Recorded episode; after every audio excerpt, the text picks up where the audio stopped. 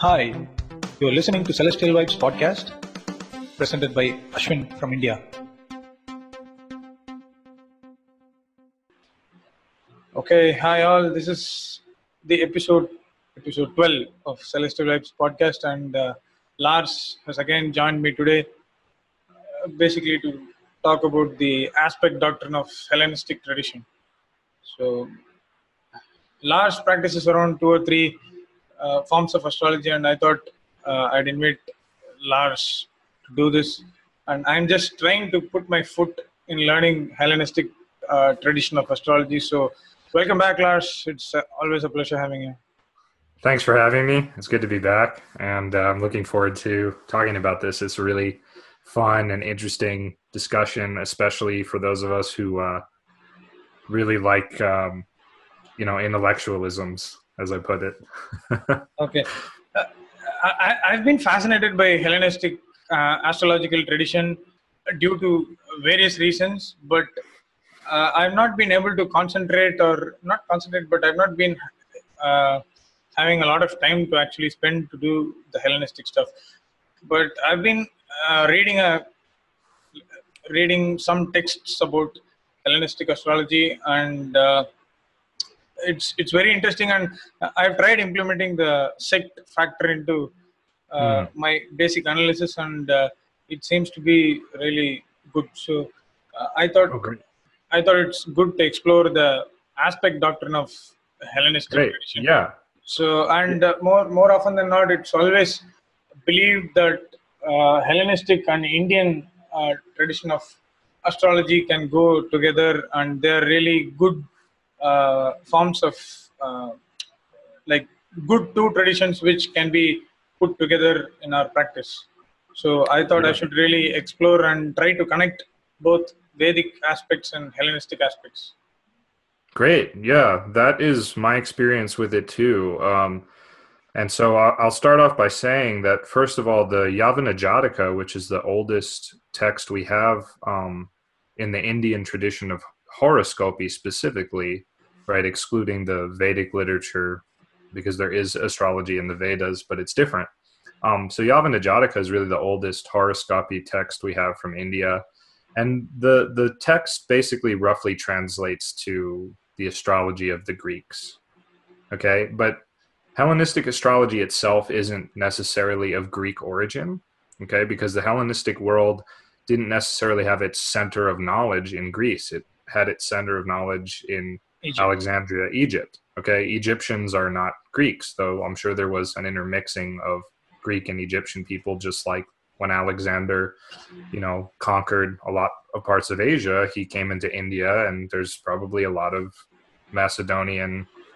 There was intermixing and blah blah blah. So you know, no culture is a pure culture, um, and you know, race is an illusion. So anyway, moving on. Uh, so Yavana Jataka mentions several key Hellenistic concepts, uh, which is really cool, and one of those being sect. And then we even find sect later on in Parashara. It's I think slightly different, but it's there uh, in one of the slokas. I forget which one. Um, and so these two traditions are really they're really close siblings, really really close. There's so many similarities between them um, they both have, you know, their various types of dashas and so on. And um, you even have interesting things like the upagrahas of, um, of uh, well, I, I, know they're in Parashara. They're mentioned in Jaimini, but I don't know how old the upagrahas are. But if you look at the upagrahas, which are the shadow planets, uh,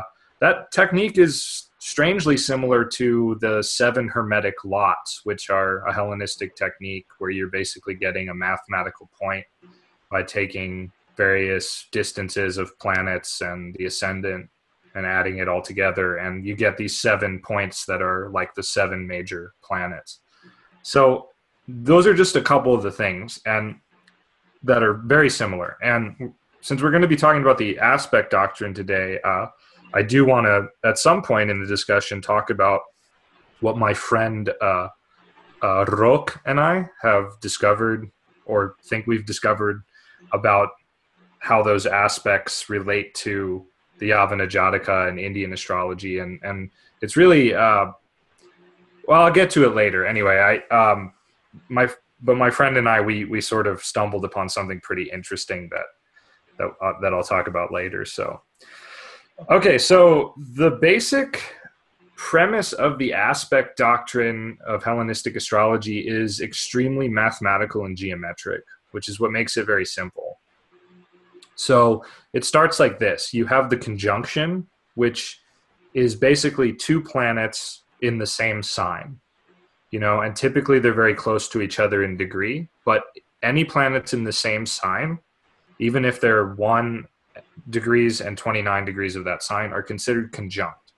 And so a conjunction is is a joining together. It's a union. It's a singularity. So the conjunction is not considered an aspect because if you are sitting right next to someone or you're or they're sitting on your lap or vice versa or whatever you're you know having sex or something like that or you're embracing okay then you're you're conjunct right? You're not looking at one another there's no re- there's no the, the relationship is as much of a singularity as it can possibly be obviously it's not literally a singularity but that's why the conjunction is not considered an aspect it's just considered a state of being the aspects themselves are the are the are the larger are angles. They're various angles. So they're the larger geometric divisions that occur in um, in astrology around the zodiac. And so anything can be an aspect.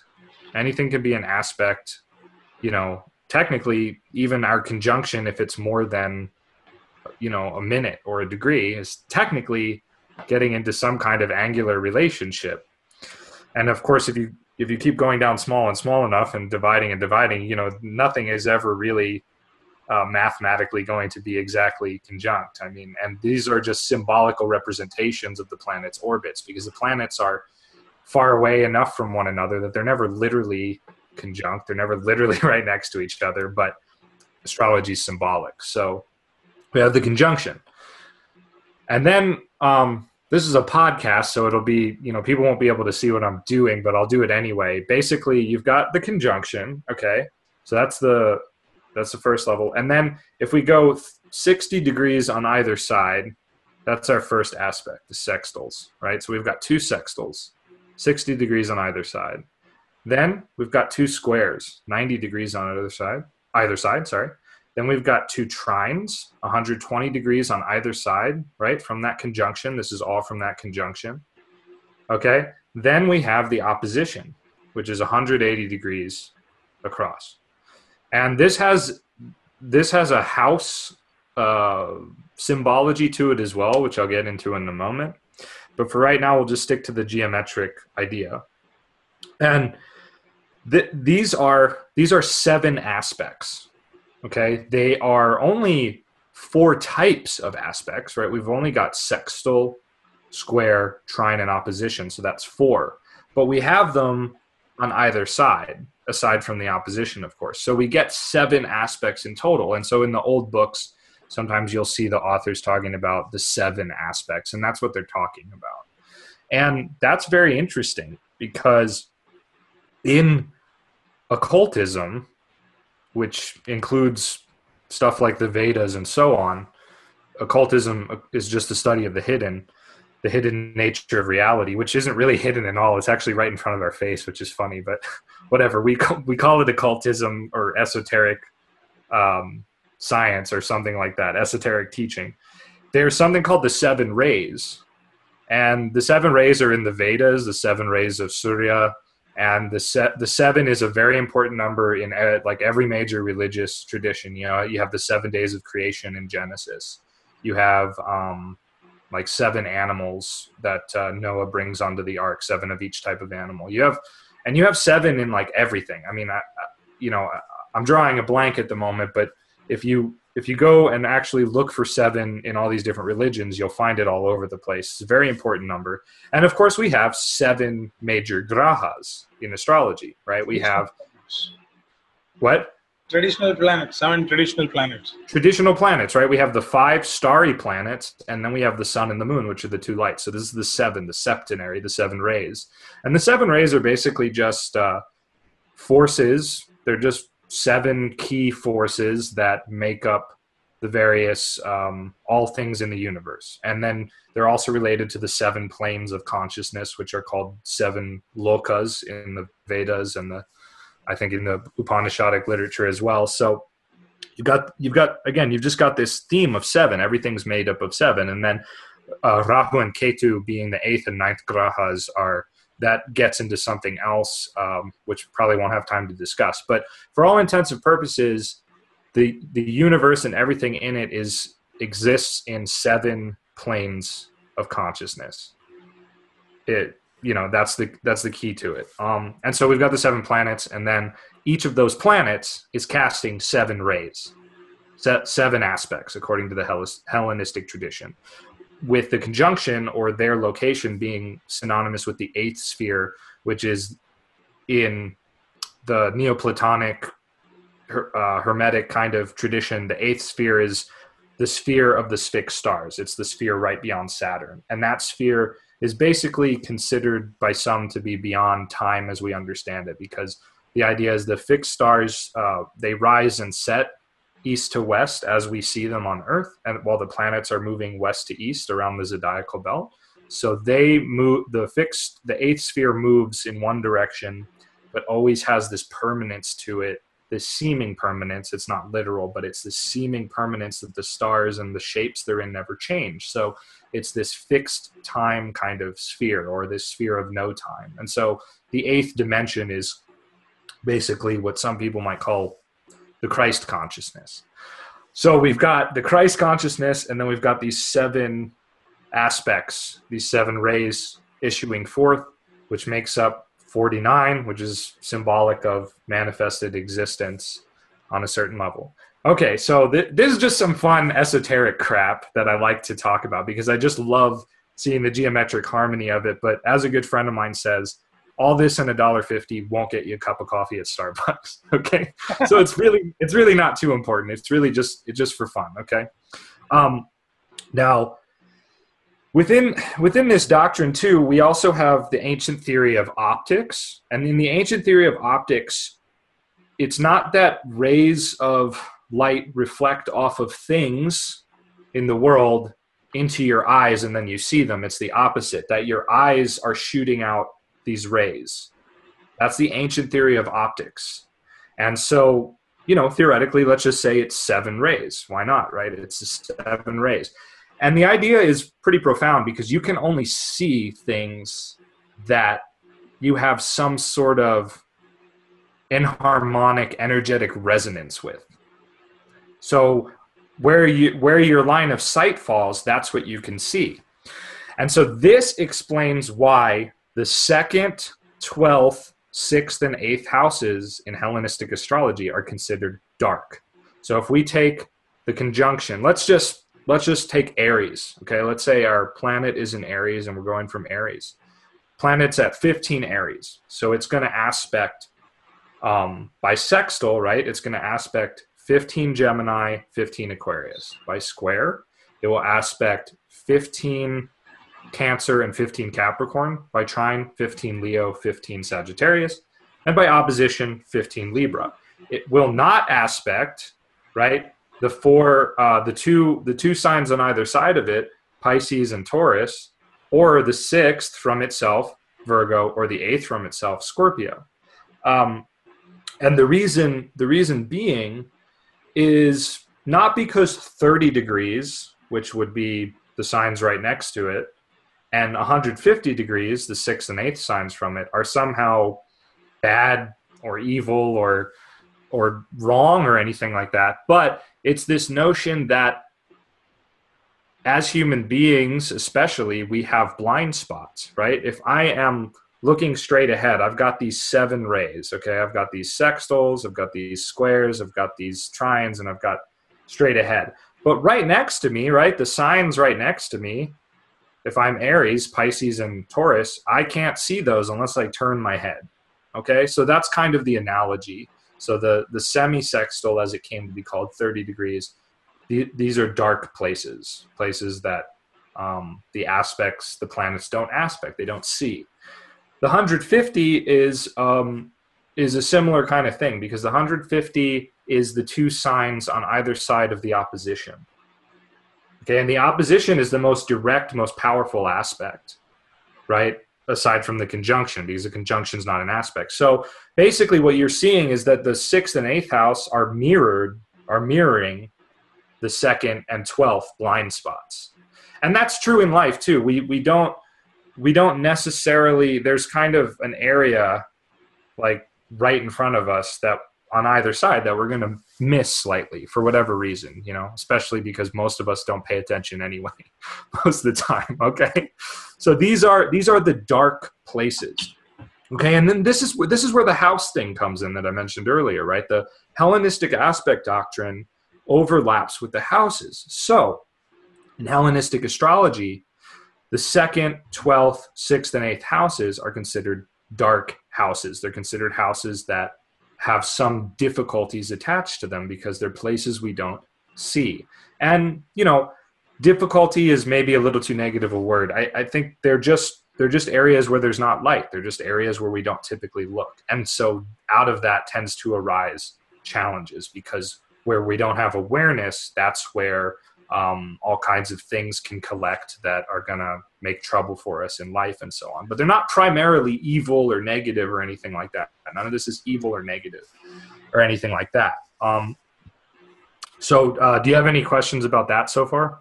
Okay, to start with, I was I was just watching the movie Alexander on the television, which Okay. is uh, which is a very funny coincidence, and we are talking about Hellenistic astrology. So Right. the the other thing is uh, aspects. I thought uh, I know the sextile, square, and uh, trine opposition thing, but I thought Hellenistic tradition would have had some other specific aspects like what Vedic uh, tradition has, like uh, Jupiter uh, aspecting the fifth, seventh, and ninth houses, and so Right.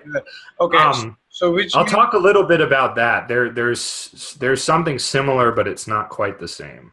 Okay, so uh, I, uh, the thing is, the entire Western astrology has found its uh, basement from the Hellenistic tradition. From terms- Hellenistic, yeah. So, in in the terms of aspects, in the terms of everything, but in terms of aspects as well, which is the uh, like square, trine, Yeah. and conjunction. Sextile, sorry, Right. conjunction is not considered to be an aspect, but still, uh, I think in But we modern- treat it like one. We treat it like one. Yeah, yeah. Uh, in modern days, uh, people tend to treat it like an aspect itself. Yeah. So the degree of conjunction, which is like some, uh, uh, there is a lot of uh, confusions, not confusions, but still so many ideas with regard to the degree of conjunctions in various traditions. And uh, Sure.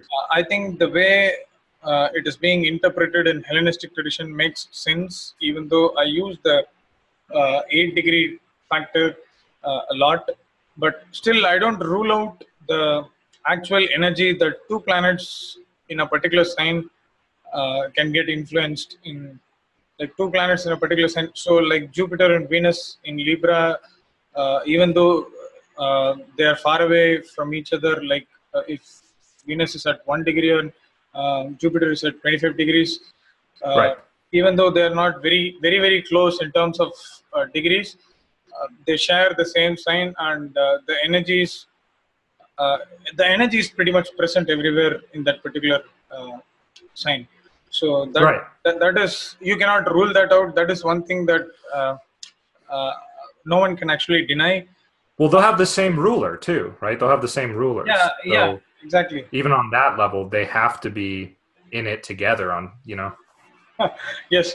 So and uh, about the two six eight twelve is fine, but the second one was really interesting. The second house thing, Yeah. which, which and it makes perfect sense. So uh, there, there was a video which I saw where Sam Reynolds, Samuel Reynolds explained, uh, was talking to Nadia about the geometrical alignment of 6, 8, and 12 houses and why they are considered to be dark. So I think you you explained something. Uh, it was pretty much uh, in line with what he said. So I think geometrically, so I, I think it is quite mathematical and geometrical in terms of aspects Yeah. and uh, that was pretty cool and yeah please go on so so which is the perfect point to like um, like continue from here? Like, uh, would you like to take each aspects, or you have some? Yeah, yeah, sure. We'll we'll talk. I want to talk about like why the aspects do what they do, and then kind of like how to use them in practice without getting too overwhelmed um, and stuff like that. Um, I I wanted to mention quickly as well, though, that even though Western astrology derives its base from Hellenistic astrology, Hellenistic astrology is not Western. And a lot of people call it Western.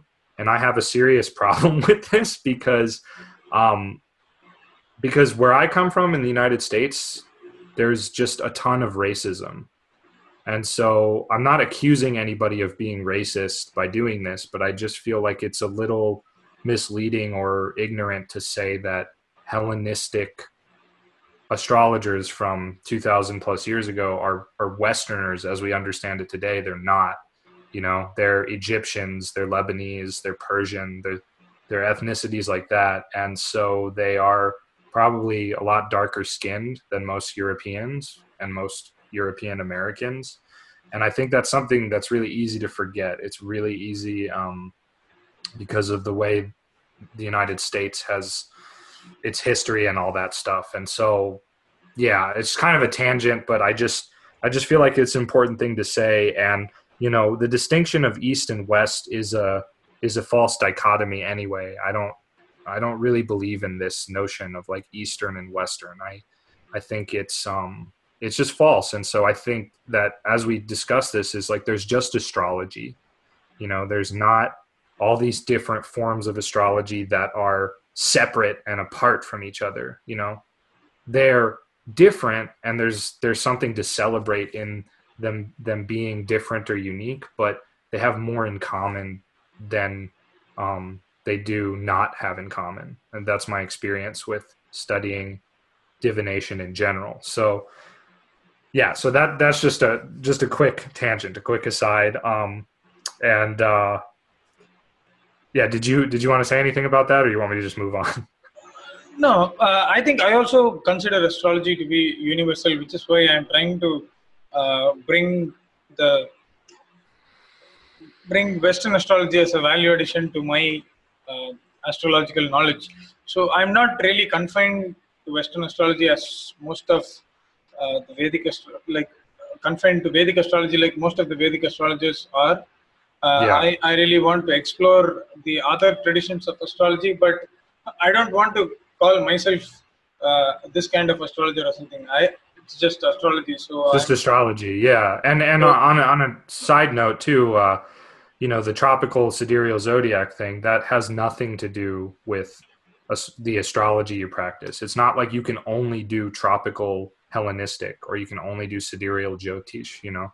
You can try either one of them and i know people who do hellenistic with sidereal and people who do jyotish with tropical. So that really has nothing to do with it either. But okay anyway cool. So moving on um, so basically uh, yeah we've got these different types of aspects and so they must all do something different right? They must all have a different character to them. Um, the conjunction is obviously going to be very subjective if we get into s- sort of a psychological approach. The conjunction just is what it is. It, it, it deals more with what happens with a conjunction happens more subjectively, more personally, more contained.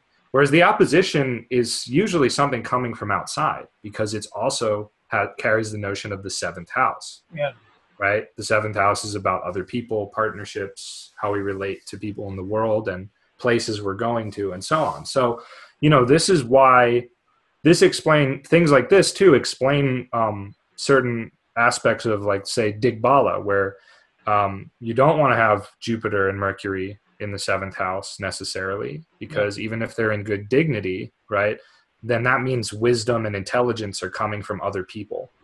Whereas if you have them in the first house, it's coming from within, which is ultimately where it should be coming from.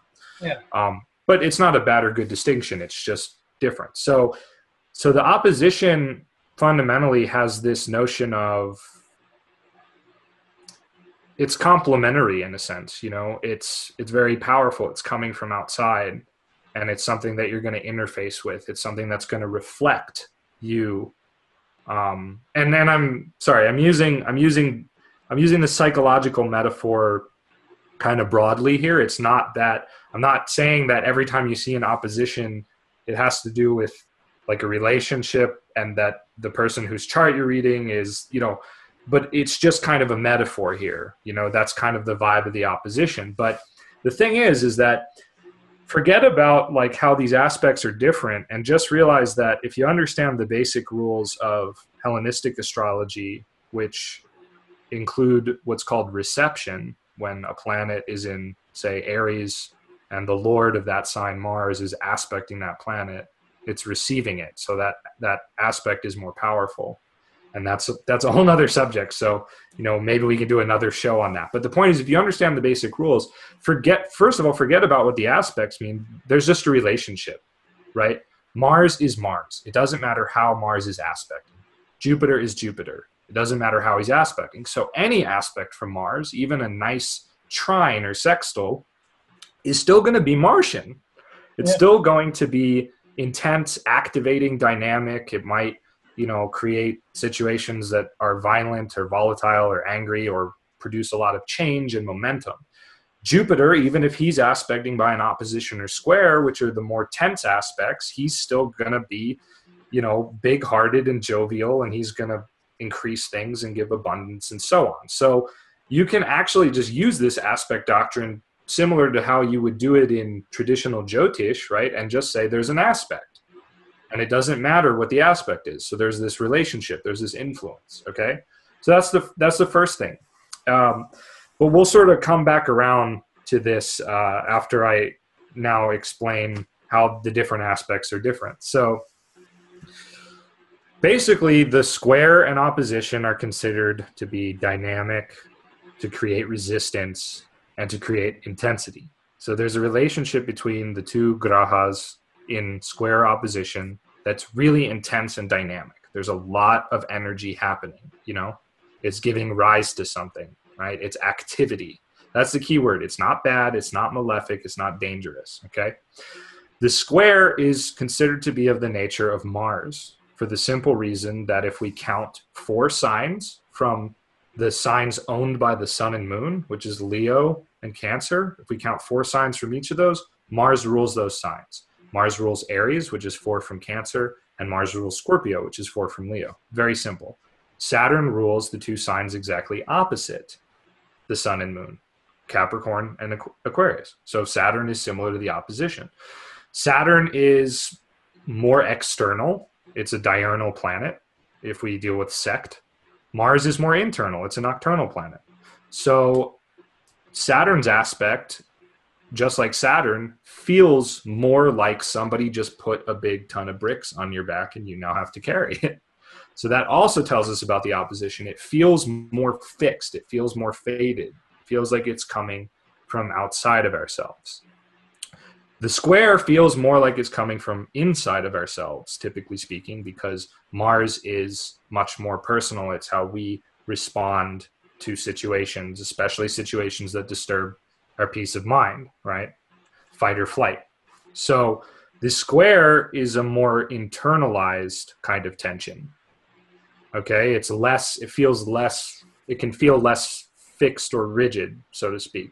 Um, just and these are just very general things, okay? Uh, but once you understand all these things, it kind of it just helps you to interpret in the chart. Uh, by no means do I think about half of this stuff when I'm interpreting, because otherwise it, it would just become, yeah, it would just become ludicrous. You know, I would never, I would never reach a conclusion about what two planets are doing.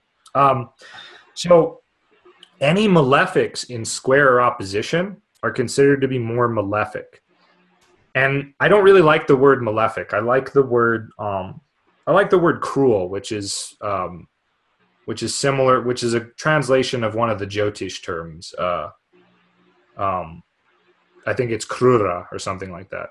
Krura. Yeah, krura and somya. So somya is gentle, and krura is cruel, roughly speaking. And so there's more cruelty right because if if you are and and metaphorically speaking again metaphorically speaking if you are resisting something intense happening right? If there's resistance, oftentimes the damage is much greater. So this is why in drunk driving accidents, the drunk usually ends up with no major uh, medical problems, and the other person who they crashed into suffers horribly because the drunk person they don't have the awareness to resist anything, right? So any malefic, Saturn, Mars, but also I would say the Sun, the waning moon, you know, and even Mercury if Mercury's become malefic. So just that general kind of, you know, that general idea. Um, the benet, the what are called the gentle aspects, uh, what I'm going to call the gentle aspects, sextile and trine, right? Well, those are um, the trine is of the nature of Jupiter, okay, because he rules the two signs trine to um, Leo and Cancer. He rules Sagittarius and he rules Pisces. Okay, so trine is like Jupiter. It's expansive. It's very. It comes very easily. It's very, you know, it just sit back and relax, and something happens. Uh, Venus, what? Free flowing. Free flowing, yeah. Venus rules the sextile because again, it rules the two signs sextile to Cancer and Leo, which are going to be Libra to Leo and Taurus to um, Cancer. So there's a very, you know, very logical kind of thing going on. The sextile is considered a weaker trine. It's considered to be, again, very gentle, but because Venus is a more internal planet, nocturnal in sect, it's coming from within. So Venus and the sextile get you good things because you desire them and you go towards them. The trine and Jupiter get you what they get you because you have faith and you let a greater power take care of it, so to speak. That's kind of the metaphor. And then geometrically, right, um, bisecting the circle by 180 gives you two duality. Duality uh, is is supposed to be about flow and interchange. You know, wax on, wax off, um, tamas into rajas, rajas into tamas, and so on. Oftentimes, though, duality becomes uh, tension. You know, and same with the square, right? 90 degrees. When you have a perfect square of 90 degrees, that's one of the most unstable shapes geometrically. And that's why in in architecture you have you have corners that have that where you have another beam across to make a triangle because the equilateral triangle, which is the trine aspect, hence the name, which is three, is the most stable of shapes geometrically. Uh, I'm not sure if it's more stable than the arch or not, but it's very, very stable, right? And the energy just naturally sort of flows. It's free flowing. It just, you know. Um, and then, you know, the sextile is is a, a, a harmonic of the trine. It's, you know, you're gonna you're gonna make you're gonna make the smaller triangles within that equilateral triangle, so to speak, and basically um, or you've got two triangles intersecting each other rather that's what it is uh, the star of david as it's called the jewish star you know so you you've got this um you know—you've got some esoteric kind of crap there too if you want to go down that road but the, the point is is those aspects are gentle right because of the geometry and the the more the square and opposition are more dynamic more um, intense because of the geometry. So basically you have this interchange of tension and release and so on. And when the sorry this is just a ton i know this is a ton of information. Um, when the benefics are in aspects of trine and sextile right they can do greater greater quote unquote good. They can do more in accordance with their own nature of being gentle because those aspects are gentle. And and same with the waxing moon and mercury if it's benefic and even you know whatever the sun at times too. Now here's the kicker. This is and this is what's really interesting. If a simple way to interpret the paradox of a malefic in say a trine aspect or a benefic in say a square aspect is that basically it's not that anything major changes but the benefics are able to do they're able to be less gentle or less benefic in a tense aspect because it's not like their nature. There's resistance. You know it's like it's like if somebody's trying to give you a gift but you're like ah, i don't know if i want it. I don't know if i want it. Uh, okay i'll take it versus the person that's just like oh you're giving me a gift okay i'll take it you know the malefics uh, in gentle aspect it's like again, it's like that drunk driving kind of metaphor, or like having a sharp scalpel if you're doing surgery, right? You you want a sharp scalpel because you want the cut to be clean. If you have a if you had a dirty, uh, rusty scalpel that wasn't straight, right, the cut would be really messed up. The skin would be resisting the knife, and so on. And so, um, so the malefics do less cruel, so to so to speak, things when they're in those kind of harmonious aspects, typically. Okay, but the kicker is that there's no good or bad in astrology because there's no fundamentally good or bad in the universe. Um, and so basically, a trine or a sextile between two planets that are in really not great condition and in difficult houses and so on can actually be more destructive than if it was square opposition because that's the situation that's the drug addict. That's the person who's like i don't want to deal with anything so i'm just going to shoot up on heroin right? Versus the person of let's say a tense aspect between those same two difficultly placed planets that's the person who maybe is very self-destructive or runs out and gets into bar fights you know so just different. Um and and same with uh some you know same with the the opposite too is like sometimes like i said the square or opposition is preferable to the trine or sextile in a way because it creates that resistance and that resistance feeds our momentum to be more than what we are to become more than what we are to contribute something greater to the world and so on to realize our fullest potentials. If a person has no squares or oppositions. Um, i've seen charts like that and and a lot of times that can be very difficult because there's just too much either subjectivity or things come too easy for the person so there's not enough of a challenge you know? They don't have that aware awareness that comes from um, those challenges that the squares and oppositions give rise to that feed uh, that can feed the better side of our nature. So nothing is black and white with the aspects. Nothing is black and white with the astrology as a whole. And um, i want i do want to talk about elements and modality but i want to i want to take a break for a moment and see if you have any questions about any of that.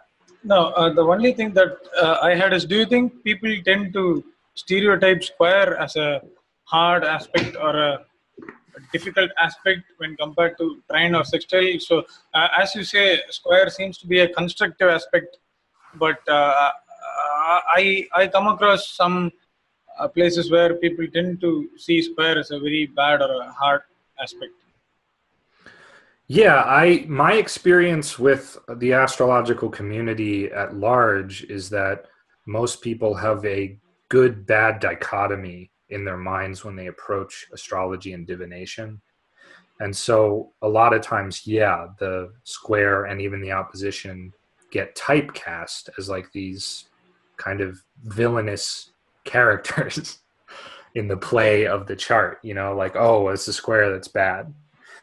On the other hand, any really good astrologer who knows what they're doing, especially when they've done a lot of horary or prashna, um, they will understand that oh okay this is a square that is still going to lead to um, what what the client is hoping for in their question you know? And that a lot of that has to do with reception. If there's reception if it's a square and there's reception it's still challenging okay? It still takes work and effort but it has a greater chance of working out without um, something like upaya or divine intervention you know Okay. In uh, if you see in planetary cycle, when you take uh, the cycle of two planets, uh, when a planet is so, let's say Saturn Jupiter cycle, and when Jupiter is placed in uh, about 120 degrees from Saturn, it is considered to be the peak point of the happenings with regard to uh, the Saturn Jupiter relationship in that particular okay. cycle in that particular cycle. So uh, I think directly square cannot be a bad aspect or a hard aspect, hard aspect, but I think it can be a constructive thing which might yeah uh, like which might motivate us or force us to do something which exactly. we, might, we might not necessarily uh, do it uh, as a human. So it is a psychological. Right. You need a Exactly. drive. You need a drive, and probably square is the drive. The square is probably what? Square is probably the drive. The drive, yeah. Yeah. hmm Yeah, it is. It's a it's a it's a a square creates a turning point. It's one of the four spokes of the wheel of Yeah. the 360, right? Just like the cycle of the year which has the two equinoxes and solstices which are 90 degrees apart, right? So it's a turning point. You have to make a decision. And decision means basically cutting away something.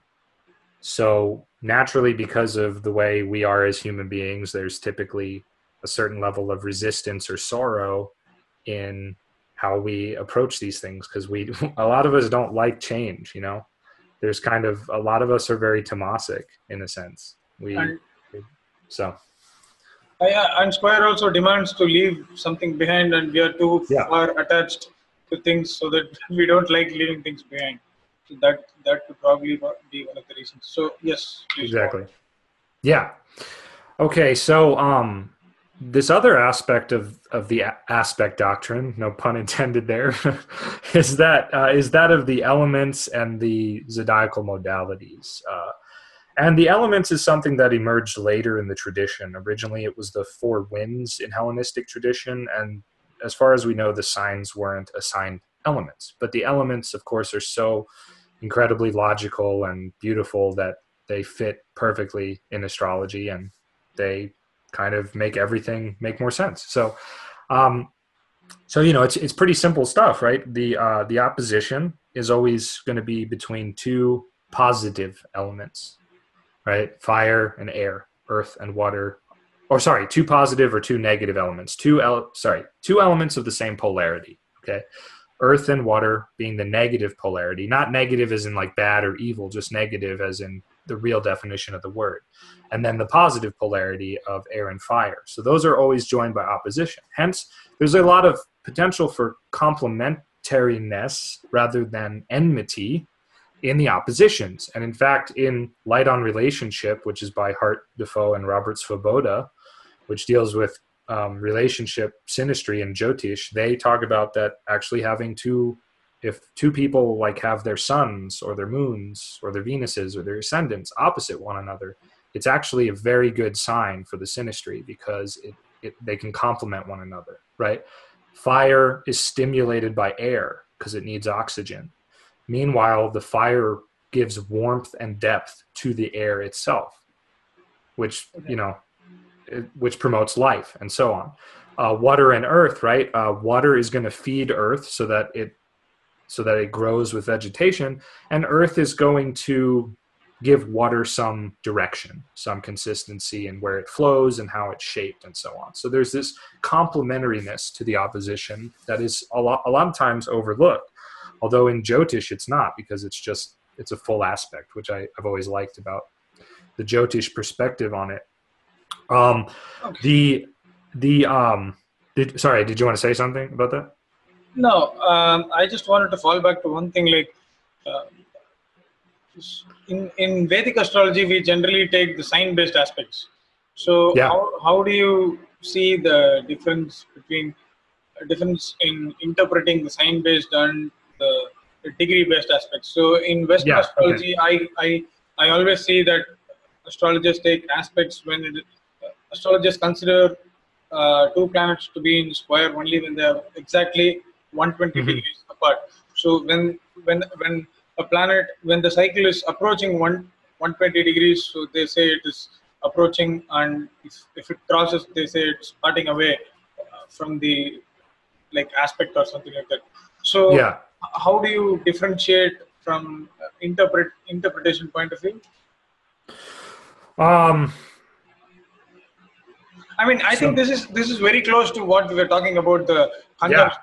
conjunction. So when when Okay. two plants, so uh, I think there is a little bit of uh, like uh, it's almost like we are arguing against ourselves.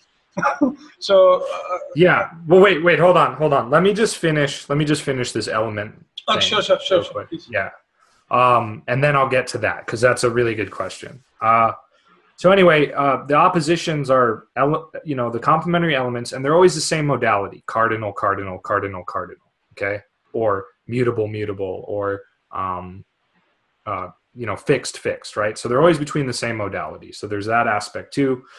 Um, the squares are always between also the same modality but now it's not the same element and it's not a and it's not a complementary element right? So you have a square between fire and water and earth and fire right kind of more disparate relationships so that's where some of the tension again arises um, then you have the trines, which are the most harmonious because they are always between signs of the same element, right? They're always between fire signs, they're always between air signs, and so on.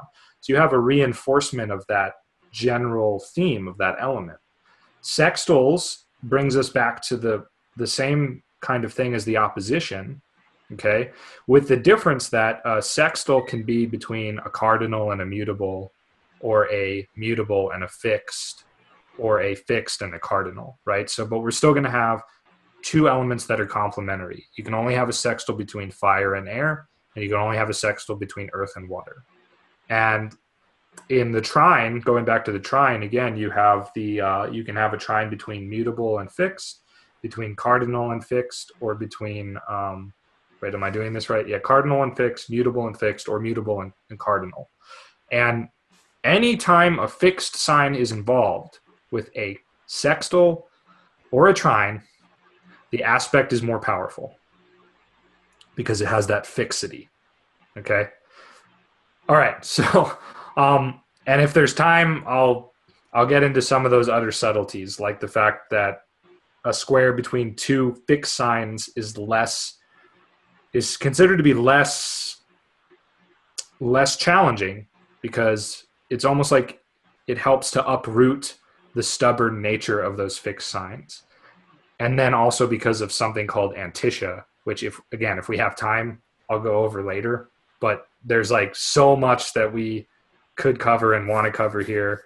And um, you know, it just depends on how much time we want to go. So uh, I think we can also have a part two on this because it's not something that we uh, we have to confine ourselves to one episode. yeah, maybe we can do Antiscia in another episode. Yeah. But I'd recommend looking up Antiscia because that is a, a really important part of the aspect doctrine of Hellenistic astrology, and it it changes some things around. But let's uh, let's not get ahead of ourselves. And so let me get back to your question about degree based versus sign based aspects. So yeah. first of all, they are all sign based aspects. So that means whole sign, right? So any planet in Sagittarius is trine to any planet in Leo or Aries, right? Doesn't matter what the degree is. The, the difference because the difference is is that a degree based aspect when it's very close, right, is more powerful. It's just a little bit more powerful, okay? And it's also it can also change some things around um, in terms of how how the aspects are working out. So like if um let's say let's say the let's see yeah let's say the sun is at 15 Aries and the moon is at 13 Leo. Okay, the moon is moving towards a perfect aspect with the sun. That's called an applying aspect. Yeah. If the moon were at say 15 um and like 1 minute or let's just say 16 of Leo with the sun at 15 of Aries. The moon is moving away from that perfect aspect. So that's separating. Applying aspects are always a little bit more powerful because that's there's an engagement happening. Separating are always a little bit weaker. And in Prashna and Horary, this takes on um, a different meaning of basically is it about to happen, future, or has it already happened, past, right? So there's that distinction another another way that the degree based thing really comes into play is like okay so especially for those who practice jyotish this is very important because this is where the the this is where the doctrines can kind of start to overlap. And my chart is a good example so i use something from my chart. Mars in jyotish and traditionally even in hellenistic making a sextile aspect is really not that powerful it's like probably the weakest aspect that Mars can make. But if Mars makes a perfect degree based sextile to a planet and there's reception, all of a sudden that is actually a very powerful aspect that's happening. Even though normally we would think, no, that's that's really nothing. case in point, in my chart, Mars, which is the third lord, makes a very close, near, like exact to the minute degree based aspect with Mercury, which is my ascendant lord. Okay. And I have an extremely close relationship with my brother. Like we are just really, really close. We're really supportive of one another. You know, it's it's a really powerful um, friendship, right? And that is really adequately described by that Mars, you know, and we we have a big influence on one another because of the reception, because of the closeness of the aspect, and so on. We we did used to fight a lot growing up, you know. It's Mars. But it always happens between all the brothers. it it does, yeah, absolutely, um, for sure. But uh, you know, and my brother is really Martian. He's uh, he's Scorpio, Lagna, and he's got you know Mars in the tenth house, and blah blah blah. So you know, um, but in any case, like that is just one example of how that can work. And so the other the other side of this too is that planets okay there's something called superior aspects and inferior aspects and this is also very important in hellenistic astrology. It's most important with the square but it's still important with the trine and sextile and that is basically that the plant if two planets are in aspect the planet earlier in the signs, according to the regular order of the signs, right, is the one casting the superior aspect, which is also called from the right. Okay. Uh, The would, other, oh, would you repeat that, please? yeah, the, the, the planet that's earlier in the order of the signs is the one casting the superior aspect, which is also called from the right. It's casting it from the right. Because if you stand in the middle of, say, a circular chart and you looked at that planet, you looked at those planets, the one on your right that you could see would be casting the aspect ahead in the order of the signs. So, case in point, my Mars, the Mars in my chart, I should say, is in Aquarius, and it's aspecting um, Mercury, which is in Aries, and that Mars is making a superior sextile to Mercury because it's it's earlier in the natural order of the signs. Aquarius is the 11th sign, right? So it's going ahead to Aries. Does that make sense? Yeah. Okay, cool. So what that means is that Mars is going to have a little bit more of a say in things, okay?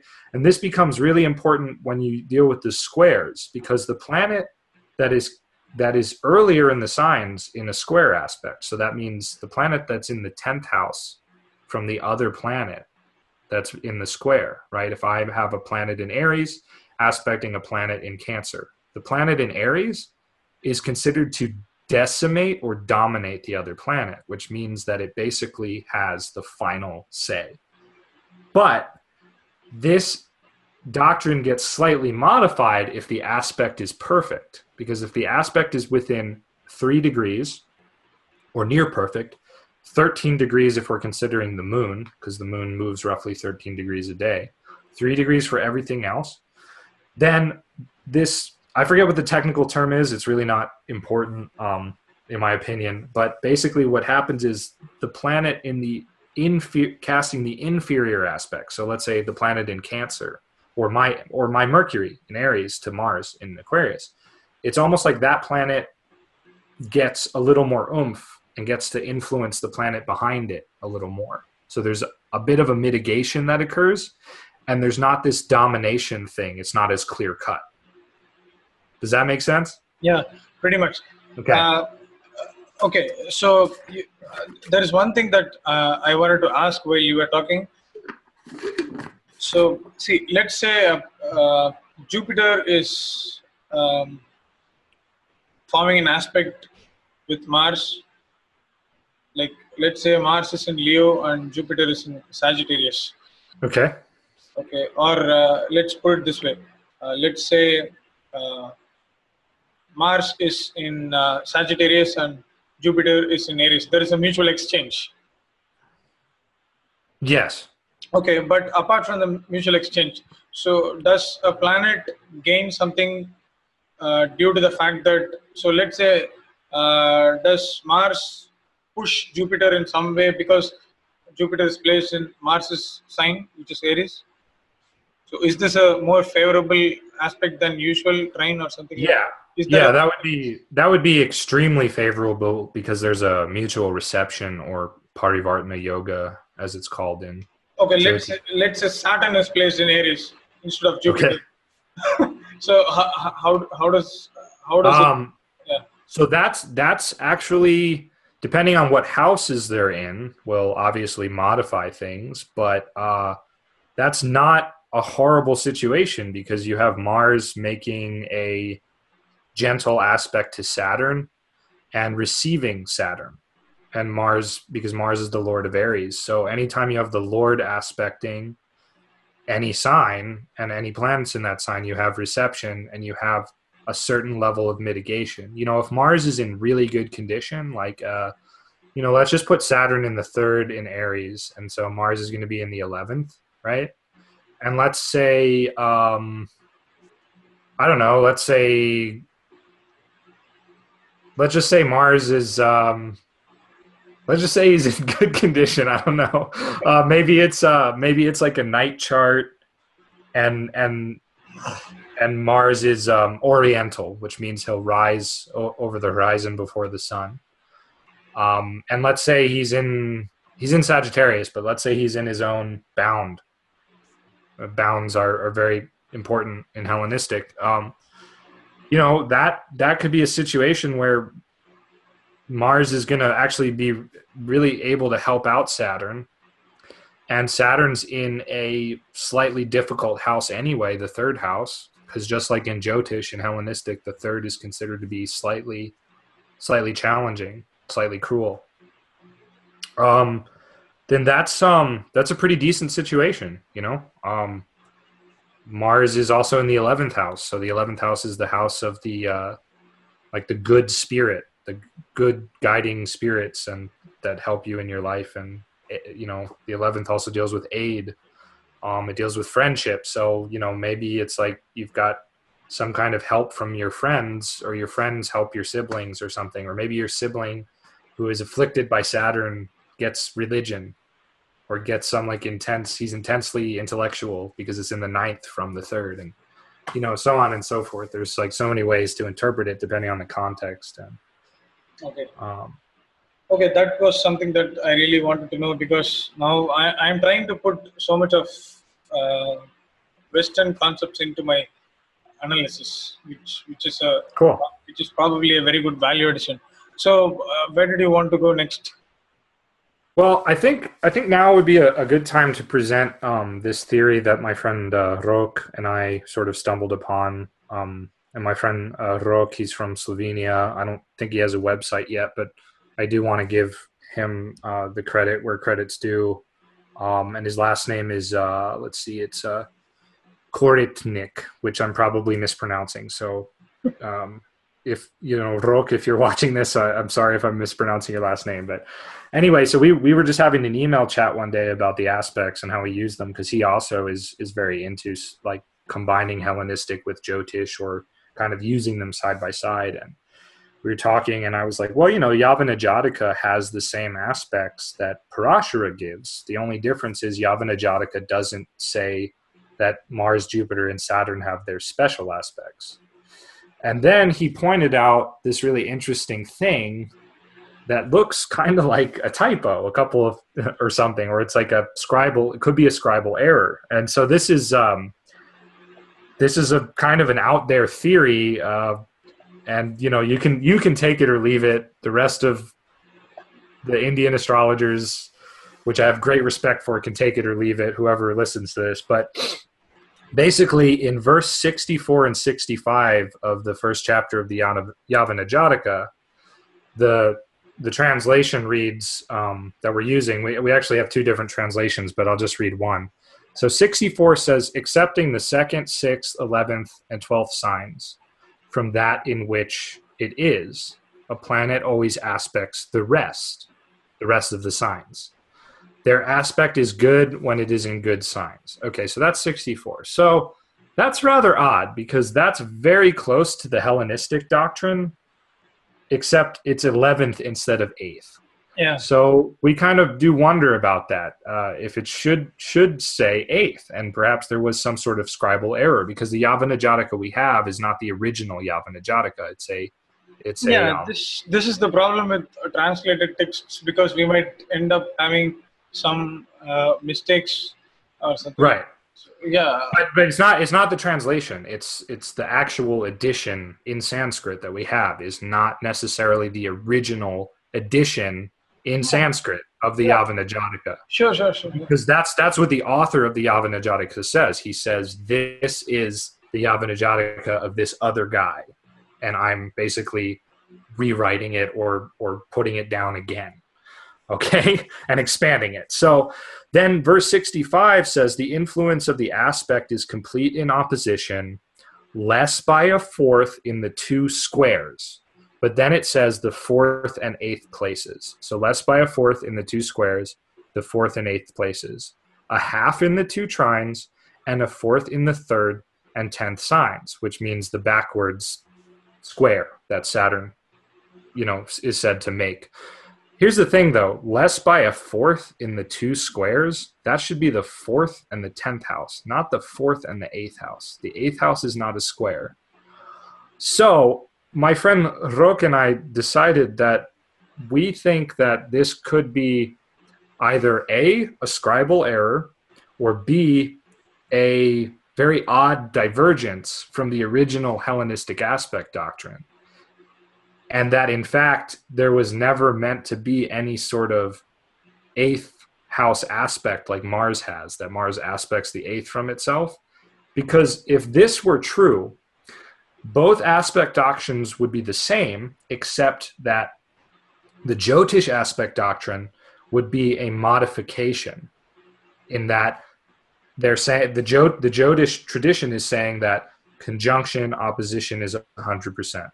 Um, square uh, superior square is 75%. Inferior square is thir- 25%. Trines are 50%, and so on, as a way to basically, and then you know, and then that's modified later on. Um, and we, I don't know where it first appears, but I know it from Parashara, where he says, you know, Saturn, Jupiter, and Mars have these special aspects that they make that are they're exceptions to the rule, which makes a lot of sense. It makes perfect sense from a Hellenistic perspective, except for Mars's eighth aspect. So, my theory is that the Jyotish approach is to basically allow uh, allow the practitioner to zero in on the most on the most powerful connections at a glance but that when we take things like reception and dignity and superior and inferior aspects like my mars superior sextile to mercury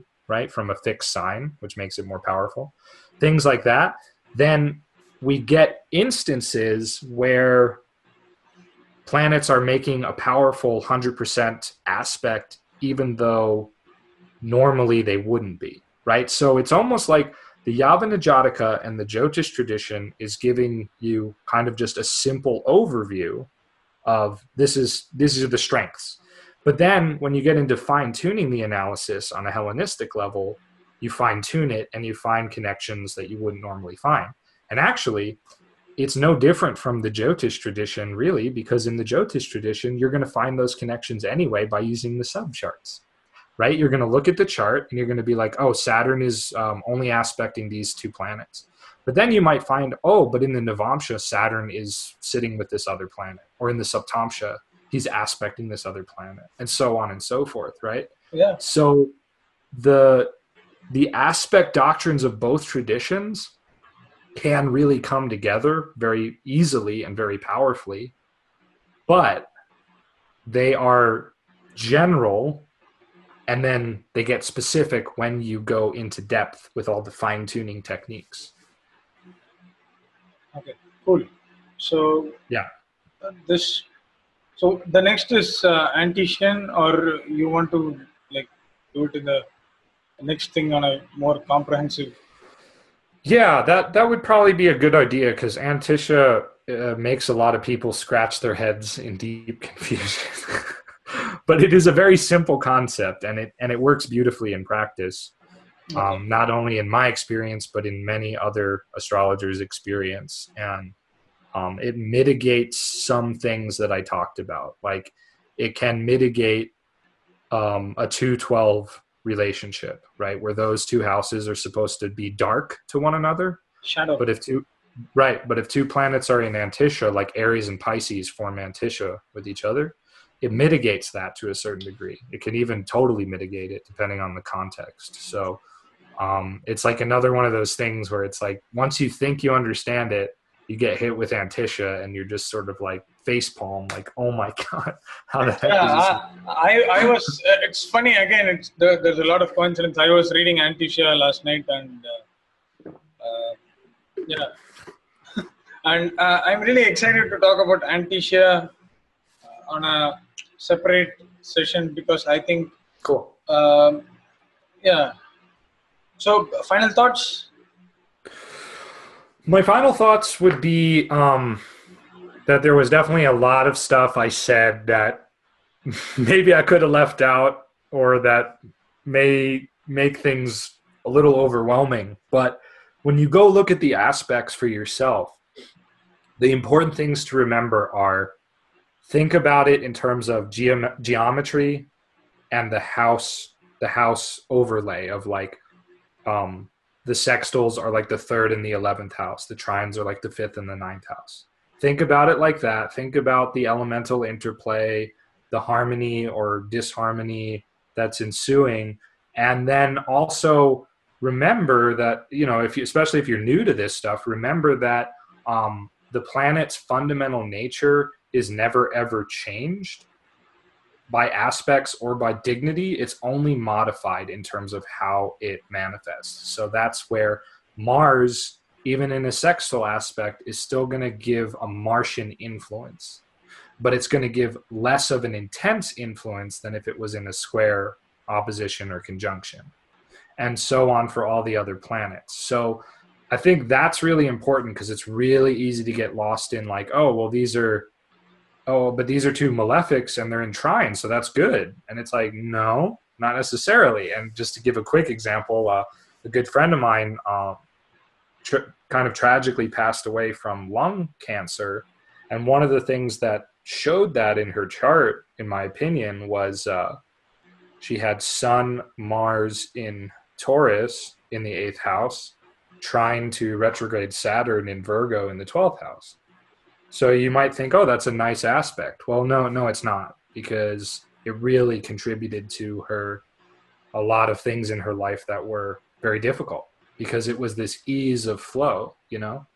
If you're getting an avalanche, it's the avalanche is going to have no problem at a certain point, just sort of crushing you beneath its its uh its awesomeness. So um so you know everything in its proper place everything in its proper context. There is not a simple formula for good bad strong or weak. You have to dig into the chart and really get um, you have to get all the little details to really know how an aspect between two planets is going to behave.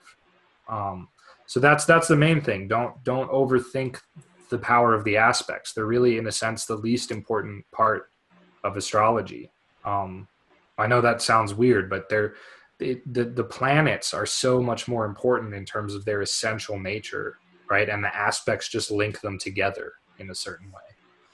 So, um, so those would be my final thoughts. And then, as an addendum, we didn't really get to talk about how the aspects function when it comes to the planets uh, behaving as house lords which does change things slightly. But um, you know, maybe we can get to that some other time. I think. Uh, yeah, in the next episode, we'll we'll try to cover up all those that we left for the next episode. Yeah, sure. Okay. okay, and uh, as you said, uh, again, th- there is a lot of coincidence with this episode because you said uh, like the planetary traits are they always remain the same so I was talking to Fernando Raul uh, like about Yeah. two, two or three hours back, and uh, we were talking the same thing. And uh, B.V. Raman once said, "Planets never uh, shed their natural characteristics, characteristics and traits. Mars Exactly. remains Mars, and Saturn remains Saturn, Jupiter remains Jupiter. And thanks for joining, Lars. And uh, Thank you. Bye bye. Until we see you next time. thank you